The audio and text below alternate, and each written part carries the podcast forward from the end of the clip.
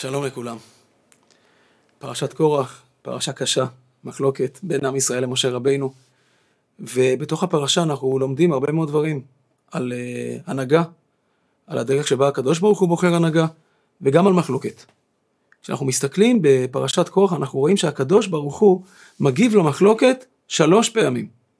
פעם ראשונה, יש תגובה למקטירי הקטורת ולעדת קורח. מקטירי הקטורת נשרפים באש, עדת קורח נבלעת באדמה, זו תגובה ראשונה. תגובה שנייה, זה כשעם ישראל אחר כך בא למשה רבנו ולאהרון, אתם עמיתם את עם השם.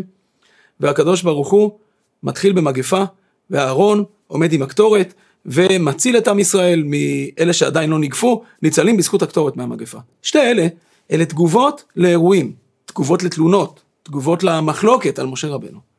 אבל אחר כך מגיעה תגובה שלישית שלא מגיבה לאירוע. כביכול פתרון שהקדוש ברוך הוא מציע למחלוקת, מעתה והלאה. זה יוזמה בעצם להפסיק את התלונות. המבחן של המטות. הקדוש ברוך הוא אומר לכל הנשיאים לשים את המטות שלהם באוהל מועד, והיה האיש אשר אבחר בו מתי הוא יפרח, והשיקותי מעליי את תלונות בני ישראל. כך אומר הקדוש ברוך הוא למשה רבינו. מה המופת בזה שלוקחים מטה, שמים אותו, הוא פורח, ברור שיש פה איזה קסם, אפשר להגיד, הקסם שנעשה, המופת הזה, מוכיח שמי שאצלו קרה הקסם, הוא זה שהקדוש ברוך הוא בוחר בו. אבל האם באמת יש תוכן לקסם הזה, יש תוכן למופת הזה, שממנו אנחנו יכולים ללמוד משהו לגופו של עניין. לעובדה שדווקא העובדה שמטהו של מישהו פורח, מעיד על ברור מסוים, שהפריחה הזאת מבררת בתוכן המחלוקת.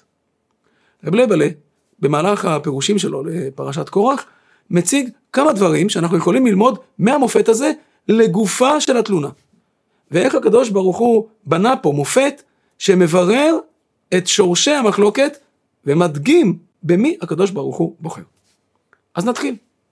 דבר ראשון, הפריחה. העובדה שהמטה פורח. פריחה זו פעולה אלוקית. אדם זורע, חורש, זורע, קוצר, אבל הפריחה לא תלויה במעשה האדם. הפריחה אחרי שהלגנו את הכל, ובנינו את כל התשתית, ועמלנו, אנחנו ממתינים. מניחים את הכל, וממתינים ליצירה אלוקית, שתבוא מלמעלה, ותברך את מעשה ידינו. יש כאן איזה פעולה, שבעצם מגדירה שמה שעשינו עד עכשיו, לא היה הדבר המרכזי. אנחנו סידרנו את הדברים, ומסרנו אותם לקדוש ברוך הוא. בחירה, בחירה של מנהיגות, בחירה שהקדוש ברוך הוא בוחר היא כזאת. קורח הגיע לזכות בהנהגה מכוח מעשיו. אבל המעשים שלנו הם לא הדבר שבזכותו אנחנו זוכים. המעשים הם מה שאנחנו מגישים לקדוש ברוך הוא, הם ההכנה שעשינו, ואחריהם יש המתנה. המתנה שהמשמעות שלה זה לאפשר לקדוש ברוך הוא לבוא ולבחור בנו מלמעלה. השם הוא זה שלוקח את המעשים שלנו ומברך אותם, ומפריח אותם, ועושה מהם משהו. וכאן מעביר לנו הקדוש ברוך הוא מסר. איך בעצם הוא בונה הנהגה? איך בעצם הוא מסתכל על כל המקומות שבהם אנחנו כביכול עושים, יוצרים, פועלים, מביאים את עצמנו לאיזושהי מדרגה בעבודת השם? מה יש שם בעצם? יש שם הרבה מאוד עמל שהעניין שלו הוא לפתוח את הפתח לברכה האלוקית. ואהרון הכהן היה כזה. ואהרון, מהו? כי תלינו עליו.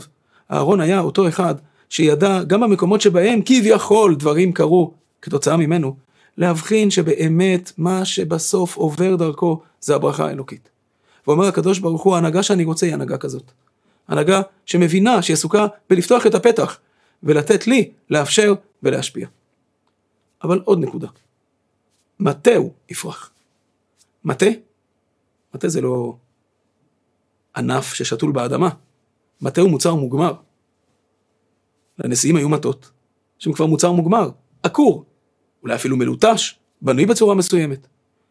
ובכל זאת, מסתבר שגם מטה, שהוא מוצר מוגמר, יכול לפרוח. גם אדם, שהוא כבר מוצר מוגמר, הגיע לסוף העבודה שלו. הגיע לעבד, עמל, יצר, ובאיזשהו מקום נמצא במקום מוגמר. יכול עדיין להתחדש. אומר רב לבה למה שאפיין את אהרון הכהן, זה העובדה שהוא לא תפס את עצמו כשלם. למרות שהגיע כבר למדרגה אולי הכי גבוהה שיכולה להיות, כהן, מנהיג, בשם השם. בכל זאת, הוא חי בתודעה שהוא לא נמצא במקום מוגמר. הוא חי בתודעה שהקדוש ברוך הוא צריך לחזור ולבחור בו. העמדה הזאת, שוב, יש בה איזו עמדה פשוטה מאוד, שקשורה למה שדיברנו קודם. התודעה שאני יודע שכל מה שעשיתי מסדר את הדברים לקדוש ברוך הוא, והקדוש ברוך הוא המברך, הופכת להיות תודעה תמידית. שאדם יודע שבאיזשהו מקום הוא תמיד נמצא בנקודת ההתחלה. הוא תמיד יודע שהקדוש ברוך הוא צריך לחזור ולבחור בו. מעבר לעמדת הענווה, זה מאפשר גם את ההתחדשות. אדם כזה פתוח לשינויים, פתוח לצמיחה, הוא לא תופס את המקום שלו כמקום סופי. ממילא הוא עומד כמי שמצפה לבחירה האלוקית, אבל גם פתוח לאפשרות לשינוי, פתוח לאפשרות להתחדש. אומר הקדוש ברוך הוא, אני, כשאני בוחר מנהיג, אני בוחר אותו ואני מחפש את התודעה הזאת, שמטהו, גם המטה השלם שלו, עדיין עומד שתול בתוכי, מצפה לברכתי ופתוח לאפשרות להתחדש ולשנות. ועוד דבר, מטה הוא יפרח, מסביר רבי מלא, זה שהמטה שלו לא רק פורח, אלא מפריח. הקדוש ברוך הוא לא בחר בקורח שהיה גדול הדור. כי הקדוש ברוך הוא לא מחפש את הגדלות האישית, אלא הוא מחפש את מי שיכול להגדיל אנשים אחרים. האדם שהנטייה שלו היא להפריח אחרים, שמסוגל להטות את עצמו ולזהות את נקודת הברכה ונקודת הטוב שיש אצל אנשים אחרים, הוא מי שהקדוש ברוך הוא מבקש על ידו להפריח את עם ישראל. כאן אנחנו לומדים משהו מאוד עמוק על היסוד של המחלוקת ועל מה שהקדוש ברוך הוא מבקש להשיג שהוא ממש ממש הפוך. המחלוקת מזהה את המצמצם, את המפריד, את הנקודה הלא טובה שיש בכל דבר. זו היכולת באמת להיתפס לדבר השלילי, הממית, שיש בכל עניין. זו בחירה, לראות את מה שלא ניתן להתחבר אליו, את מה שלא ניתן לעבוד איתו, את מה שלא ניתן להפריח. אבל הקדוש ברוך הוא מבקש ראייה אחרת. הוא מבקש את מי שמסוגל לזהות את הנקודה שניתן להפריח, את הנקודה שאליה ניתן להתחבר, את נקודת החיים האלוקית שיש בכל דבר. אותו אדם שעומד בענווה, והתודעה שלו פתוחה לקבל את ההשראה האלוקית, ומסוגל לתפוס את עצמו גם כמי שהחיים עוברים ופועמים דרכו, מסוגל לזהות גם את אותה נקודה אצל אחרים. הוא מסוגל לפתוח את העיניים ולראות את נקודת החיים שישנה בכל דבר.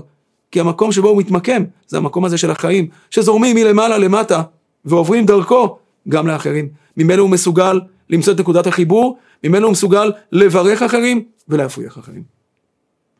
אותו אחד, אומר הקדוש ברוך הוא, מסוגל גם להפריח את המקום שביני לביניכם. והשיקותי מעליי את תלונות בני ישראל. נכון שזה נתפס באמירה של הפשט, כאמירה שבה אומר הקדוש ברוך הוא, אני רוצה לחסל את כל התלונות האלה של בני ישראל על ההנהגה.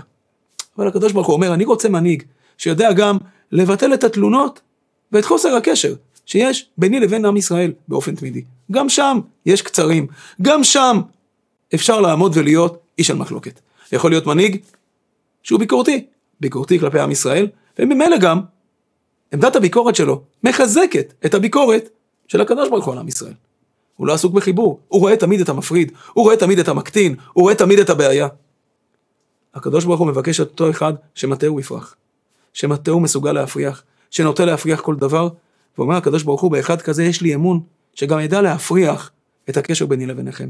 הוא יזהה גם ביני לביניכם את נקודת החיבור, את נקודת החיים, את הנקודה שיכולה ליצור קשר ביני לביניכם. וממילא במצבי תלונה שיש לי על בני ישראל, הוא ידע לגרום לי להסתכל עליכם באור אחר ולהפריח גם אתכם. שיהיה לנו שבת שלום.